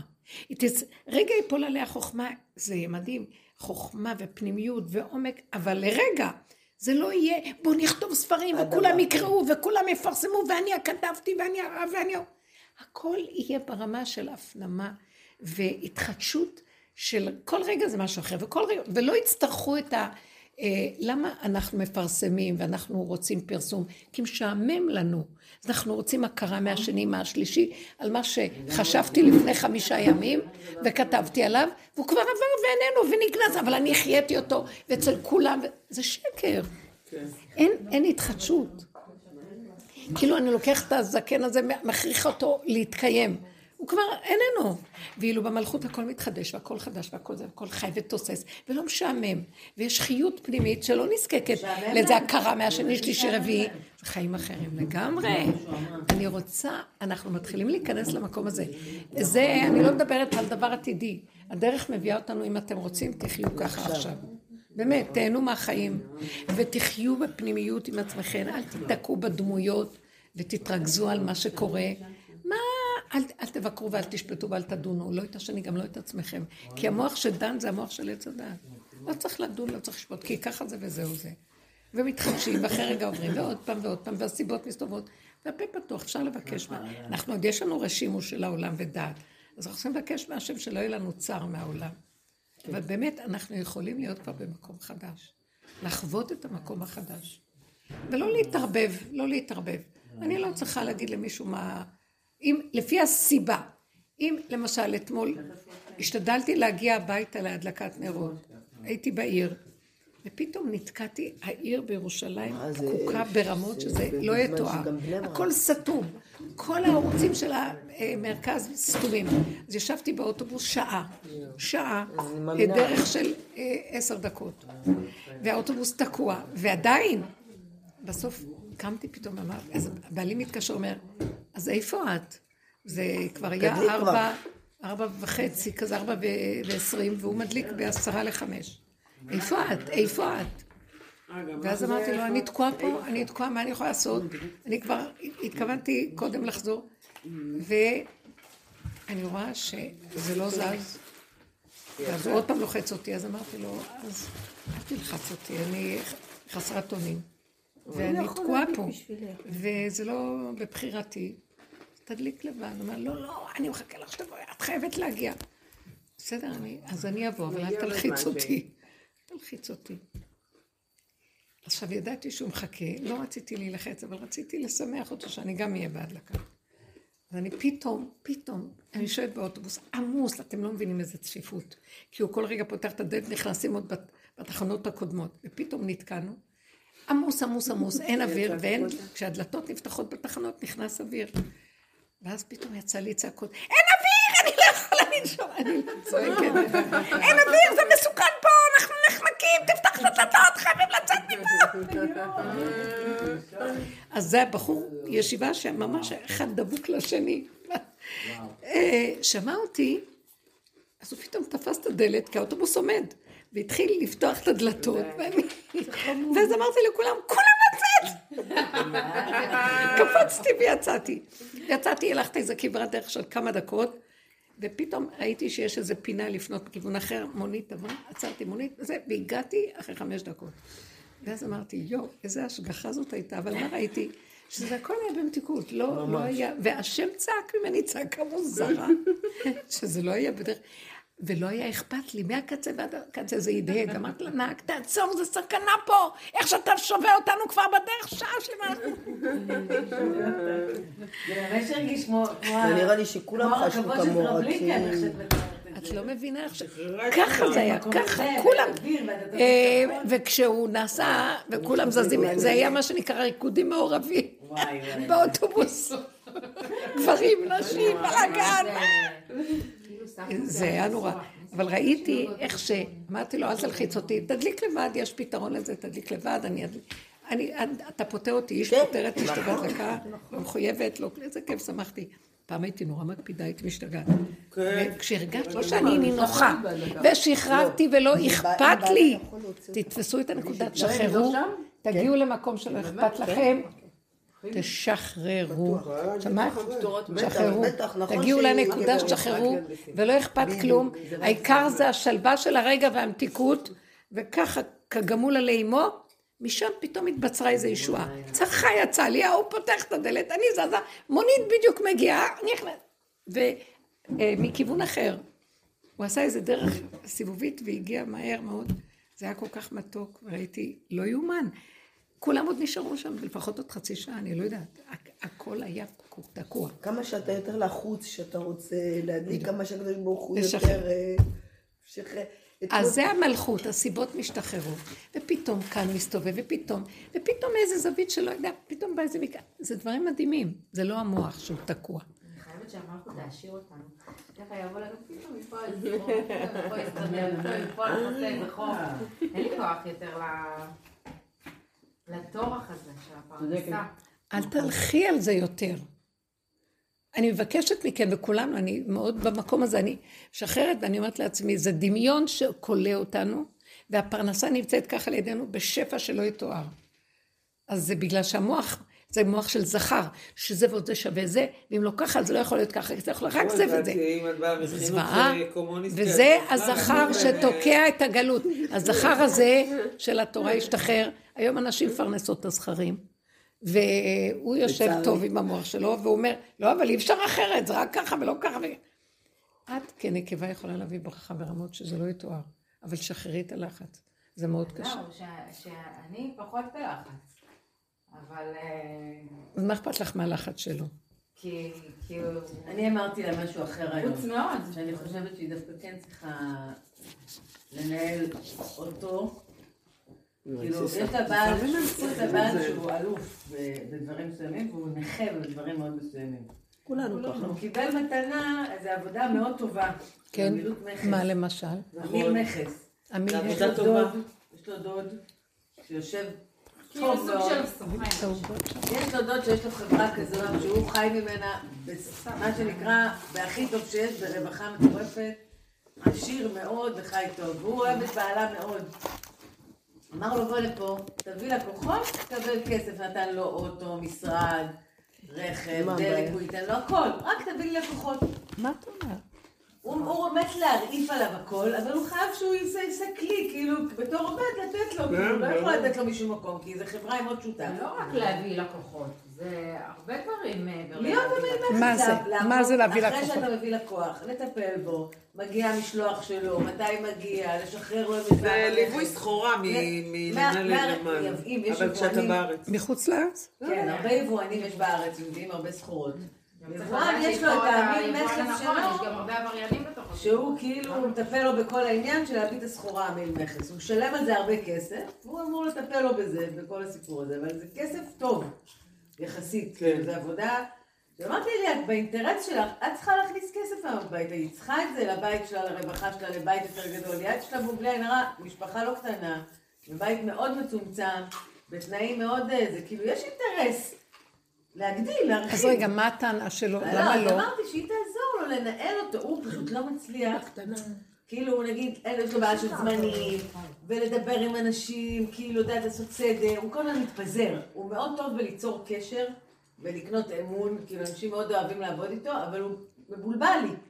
אז רגע, רגע, רגע, למה שבאמת זה, אז הרעיון מאוד טוב, מה שאתה אומרת. שהוא ייקח את השר החוץ הזה שהביא אנשים, ואת תשבי בה. בדיוק. תעזרי לו עד שזה ייכנס לסוף. אפילו הבת שלך תהיה מזכירה שלו. לאט לאט. כמו מזכירה. אבל אמרתי, זה גם לא, מה קורה שכשאנחנו, אני כזאת, שאני חושבת שאני עוזרת לבעלי, אז אני כבר על ביקורת עליו, והוא מעצבן אותי. זה כאילו, אני אמרתי, תסתכלי לזה כאינטרס שלך, לייצר עכשיו כסף לבית שאת צריכה, זה ייתן לך רווחה, זה ייתן לילדים, זה גם ייתן לו נחת. הוא מת לזה שמישהו יעזור לו, הוא מודה גם, הוא אומר, אני לא יודע לעשות את זה, הוא היה רוצה לקחת את זה? הוא צריך את זה, הוא חולם עליה, הוא חושב שאשתו היא הדבר הכי טוב בעולם, ליאת היא עשתה דברים מאוד גדולים. נו, ליאת, מה את אומרת? היא רק צריכה כאילו להפריד את הבעל, אז מה מפריע לך? בוא נשמע. כי אתה יכול להתחפר עליו פתאום. קודם כל, זה תחום שאני לא כך מכירה, אני צריכה גם אני בעצמי ללמוד אותו. המושגים את הזה, בסדר, אז ללמוד את זה על היבש, בסדר, אבל גם להתעסק עם לקוחות, אני גם לא כזה, אם אפילו לי יש ביטחון להתחיל לגשת ללקוחות ולדבר איתם וזה, זה הוא באמת טוב בדבר הזה. אין לי בעיה לנהל יומן וזמנים ופשוט, רק לאט תלמדי, נגיד על הלקוח, היא אחת שיכולה לשבת ולקרוא, הוא אין לו יכולת לשבת דקה, הוא תזזיתי ברמון, היא יכולה לקרוא למשל על הלקוח, מה הוא עושה, להכין אותו, איך הוא בא אליו פגישה, לצפור לו את כל הצד הזה של היישוב הדת, כי להשלים אותו, להשלים אותו, להשלים את הדבר הזה. והיא ידישה מרוב ביישוב הדת, והוא הפוך ממנה, הוא אש. ושנים הם לא מצליחים להגיע למשהו, כי הם לדעתי יש משהו בחיבור ביניהם, שהיא תיתן לו, והם יקבלו שפע שהם באמת צורכים וזקוקים לו, וגם מגיע להם, כאילו זה לא מקום, באמת, היום מגיע לך לחיות ברווחה, בלי לרדוף, יש לו חובות, הוא מפרנס משפחה מאוד גדולה, היום היוקר המחיה מטורף, זה לחץ מאוד גדול, נתנו לו מתנה והוא מרגיש שהוא גם לא יודע, הוא גם מתבייש כי הוא לא מצליח, ושם כבר כאילו, אמנם אוהבים אותו אבל רוצים תוצאות, אז הוא כבר נכנס עוד פעם ללוק של אני לא טוב, מה זה, תפסי את זה. אני נכנס לייאוש כזה, ואותי זה כבר מעצבן. אז את מבינה, אז עכשיו הוא בייאוש, אם היא תצבנת, אבל זה ממשיך לרדת, ולעזור. אבל הוא לא יכול, תקשיבי. זה לא בן אדם שאת יכולה להגיד לו כך אחריות, הוא לא עצלן, הוא לא יכול. יש לו הבעיה של דיסלקציה מולד, ידועה, הוא לא יכול. לא, תבוא תגיד לו בוא אני אעזור לך ותקדם. לא לעזור. בוא נעשה ביחד, שמים לנו שלוש עסקאות בחודש, והיום זה לא טוב, לפעמים אני אומרת לנו, אז אמרת לי מה תעזר, את בשבילך, מה? אז אמרת לי, אתה בשבילי? לא, לא לעזור לה, בוא לעשות משימה משפחתית, להכניס עכשיו כסף, לייצר משהו. משימה, אני צריכה לדאוג. אבל אנחנו לא עובדים באותו, זה תלוי לצורך באותו. בדיוק, תלוי לשלוח לו הודעות וואטסאפ, אתה הולך ללקוח ככה וככה, זה משהו שמישהו רק ייתן לו, יכניס אותו לסדר, והוא מדהים. יש לו את הקשרים להביא את האנשים? יש לו. אז שיכנס בזה, רגע אם את לא לוקחת את זה, אני אקח את זה. גם אני יכולה. זה לא גם אי אפשר להרוויח. מה את מתפנקת? לא פשוט להרוויח היום בשוק, באמת הרבנית, עבודות לא מאוד. זה מרוויחים טוב? בערך ב... זה אחלה אחוזים מהעסקאות. אם הוא יצליח, זה אחלה כסף, המילוף מכס זה ג'וב. שאם מישהו, כמו הדוד הזה, שיש לו כבר חברה, הוא כבר שם מכניס אותך, אתה לא צריך לבד לבנות את עצמך. אני חושבת שאני יש לי שוב לדעת, היא לא יודעת איזה פיזור אני נמצאת בו כל הזו. יאללה, רבנית. אני לא אותו דבר, זה משהו אחר. עלייתי גם אחר. אני אמרתי לו, אני באה לעזור לך בללמוד את החומר, אז עכשיו הוא גם לומד, הוא גם לקח קורס וזה, והוא באמת... מעולה. אני מודדת אותו ללמוד וזה, ואני לא מודדת. בשטח הזה. כן, אני מודדת תביא את החומר לקרוא, הוא כל הזמן מתפזר לי, את מבינה לי, כאילו, ואני מודה, אני צריכה גם, אני קצת להירגע. טוב, אז את צריכה לי, לא, אז לא, לא, את... מכניסה רגש, תצמצמי למשימה. כמה זמן אתם נשואים? שש עשרה שנה. אז כן, הוא הצליח לבלבל גם אותך. כן, גם היא נהייתה ככה, רפוסה. אבל היא לא מדבק. היא לא, והוא גם יודע, הוא עשתה דברים ליאסי. מאוד רציני, אני לא מזמן אמרתי לה, את לא באת לעולם בשביל רק לגדל ילדים, אין לי ספק שיש לך תפקיד. לא, היא גם עושה עוגות. עוגות, לא, בואי, גם עוגות. אבל אין מזה כל כך פרנסה, נכון? ליאנטי, יש לה יכולות, יש מזה פרנסה, אבל אני לא מקדמת את זה. כי זה לא השקודה שלה. יש לכם רפיון, יש לכם. גם בשביל לקדם את זה. יש לכם ייאוש, לא באתם באמת לעבודה. לא, אתם לא בעבודה בכלל, תפסיקו לבלבל לי את המוח, אני סתם באה לאכול פה. כיף לי. אני באה לאכול ואתם... הייתם צריכים להיכנס כולכם, גם את, מה את מסתכלת עליי? בעבודה משנים, לקחת ולעבוד כמו... אין ייאוש ואין כלום. יש חוזק והתחדשות ו... מה שצריך לעשות? עושים? בדיוק. רגש וייאוש וכל הדבר. מה קרה? לא, אני לא בייאוש בכלל. זה ייאוש. כן, בייאוש. זה נראה ייאוש סמוי. ייאוש סמוי. לא בחוצה, אבל אני גם את מגילה. יללה על המצב, אין לנו פרנסה. זה אנחנו גורמים את זה. תפסיקו להגיד השם, השם, השם, השם לא בשמיים ולא כלום פה. הבן אדם עושה הכל. סליחה, השם בשמיים שייך לגלות, אנחנו כבר במלכות, הוא פה, תושיט יד, השם צילך יד מלך, השם הוא הצל שלך, אתה תוביל אותו, לא הוא אותך. אתם לא מבינים את הסוד הזה? המילה מכס זה כמו, אתה יודעת, זה פריקה וטעינה של סחורות, זה לא תורה מסיני, אתה מוכן להעביר תורות של... חמש דקות עם מבינה את הסיפור. זה להיות נחמד לבן אדם, הגיע, שחורה, לא הגיע. תטפל, תעזרי לו לטפל. זה על הדרך, היום גם יש חתן עם וואטסאפ. איפה הוא יעבוד? באיזה מקום? באיזה עיר עובדים? בכל עולה, עד הבית הוא גר. לא, הוא לא עובד עד הבית. איפה הם עובדים? באשדוד? לא באשדוד? הוא לא צריך לשבת במשרד, אף אחד לא מבקש ממנו כלום, רק תביא לקוחות. לא, אני מבקש ממנו לבוא למשרד. בסדר, כי הוא גם לא מביא לקוחות. אני אסדר לך מישהי במקום, את רוצה? שתשב איתו, חתיכה יפה. חתיכה, כן. מה? חתיכה יפה, כן. זה הזדמנות. יש הצעה כזאת שלכת ככה. אני לא, הוא ייקח מזכירה ויתרים את הכל שם ותעשה. את מוכנה? את מוכנה? רגע, את מוכנה?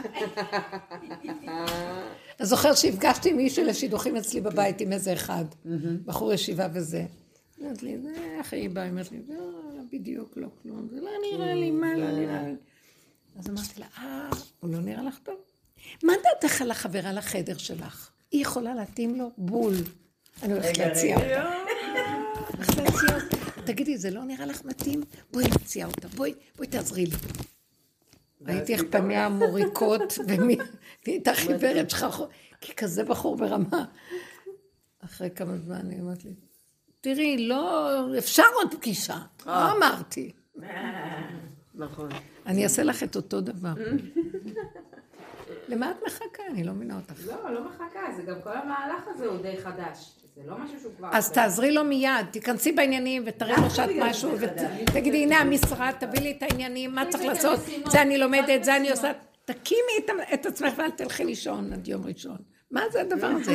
זה ייאוש, זה ייאוש סמוי. יש לי עם ילדים, אין לנו כוח, כבר אין לנו בית. תפסיקי, תתחדשי, תקומי, קומי צי מתוך הפכה, רב לך שבט בן.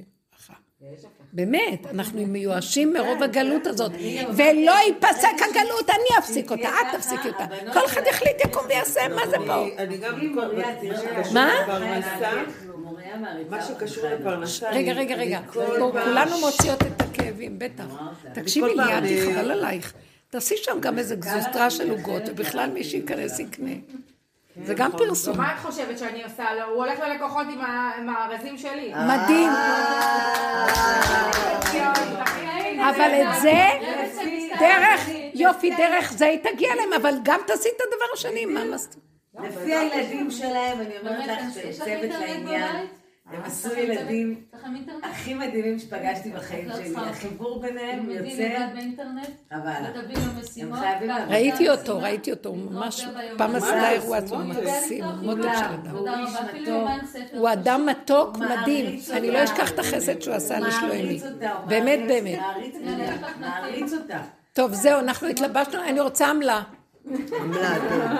על ליווי עסקי. קחי מערז. קחי מערז. עמליה, עמליה. עניה, עניה. בעזרת השם, בזכות החנוכה, תפרסם לנו נס. אמן, אמן, אמן.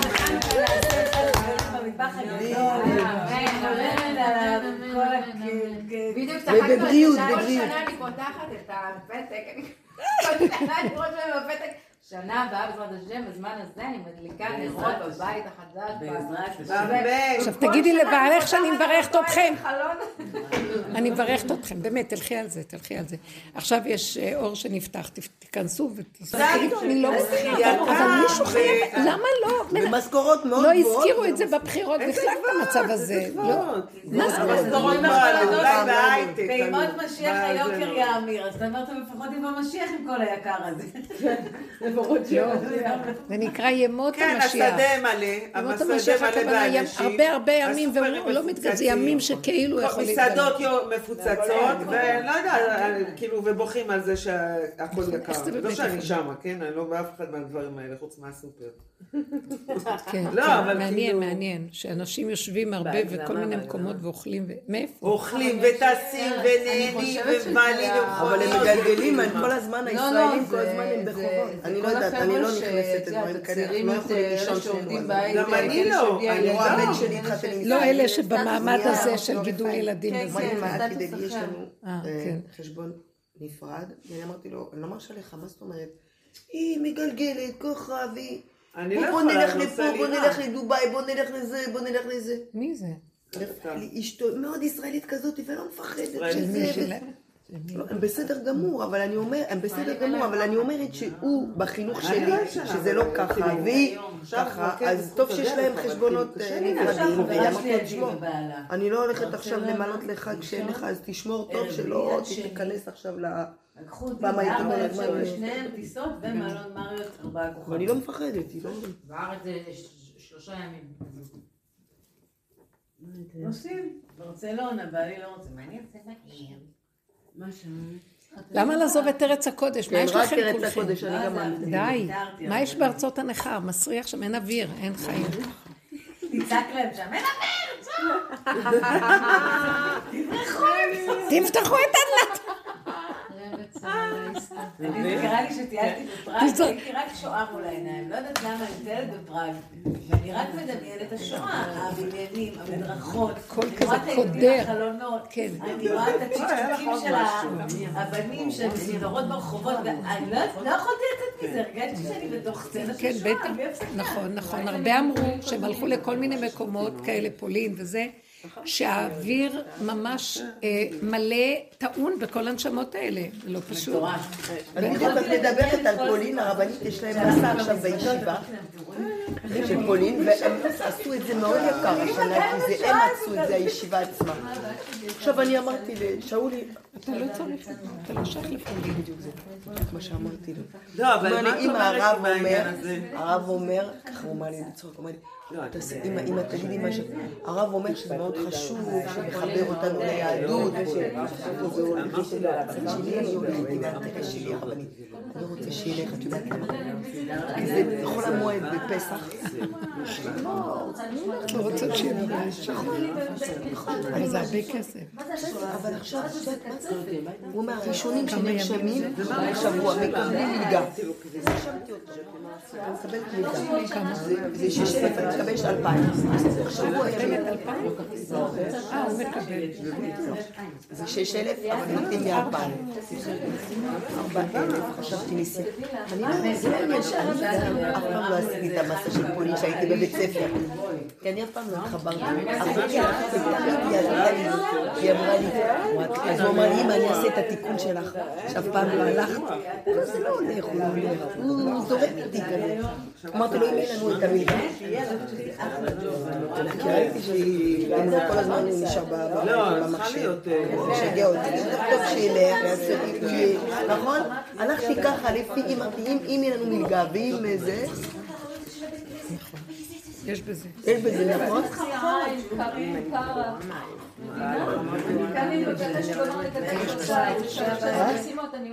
לא, אחר כך ההורים מדברים, אני לא רוצה לשמוע, ההורים מדברים. שיגיד לא, אני לא רוצה, אז תמצאי אינטרס שלו. אם את רוצה שקל, תמצאי אינטרס שקל. הכל יפה. עם אינטרסים, אינטרסים, זה לא טוב. באמת, ואנחנו עוזרים, אבל זה אינטרסים. את מדברת איתי על... כי לפעמים אני עכשיו תחדד מהסיפור הזה שירים. מקום ראשון, למדתי המון. מהנקודה הזאתי, המון המון המון זה איך לנהל היום. ואני אמרתי, אמרתי בסדר, אני לא מפרסמת, אני אין לי אינסטגרם, אין לי זה, אין לי תמונות לפני, אין לי תמונות הרבה, אז היא רצתה. לנצל אותי, נצלה אותי, רצה לראות איך אני עושה לה בפנים, ונפרקתי קצת שני. בעלי אמרה, את נצלת אותי. הוא אמר לי, הפוך על הפוך, הוא אמר לי, למה? נכון כל ה... מה עשית למה? הוא אמר לי, אני יודע, את האמת שלי, הוא יודע. כל הקרמים. ונכון, את המנגל, את תחת לעיניים, כל מה שאת מפחדת. בדיוק שבאללה אמרתי, אתה סוגל ידע נשאלה. אני כבר לא עובדת איתה, אני ראיתי מי, אני לא רוצה לעבוד איתה. אבל בעלי הרגיע אותי ונגיד לי, שהיא לא, היא לא. אבל יש לה טלפון משלה? לא, זה הטלפון שלי, אבל היא... אז אין, אין, אין. אין.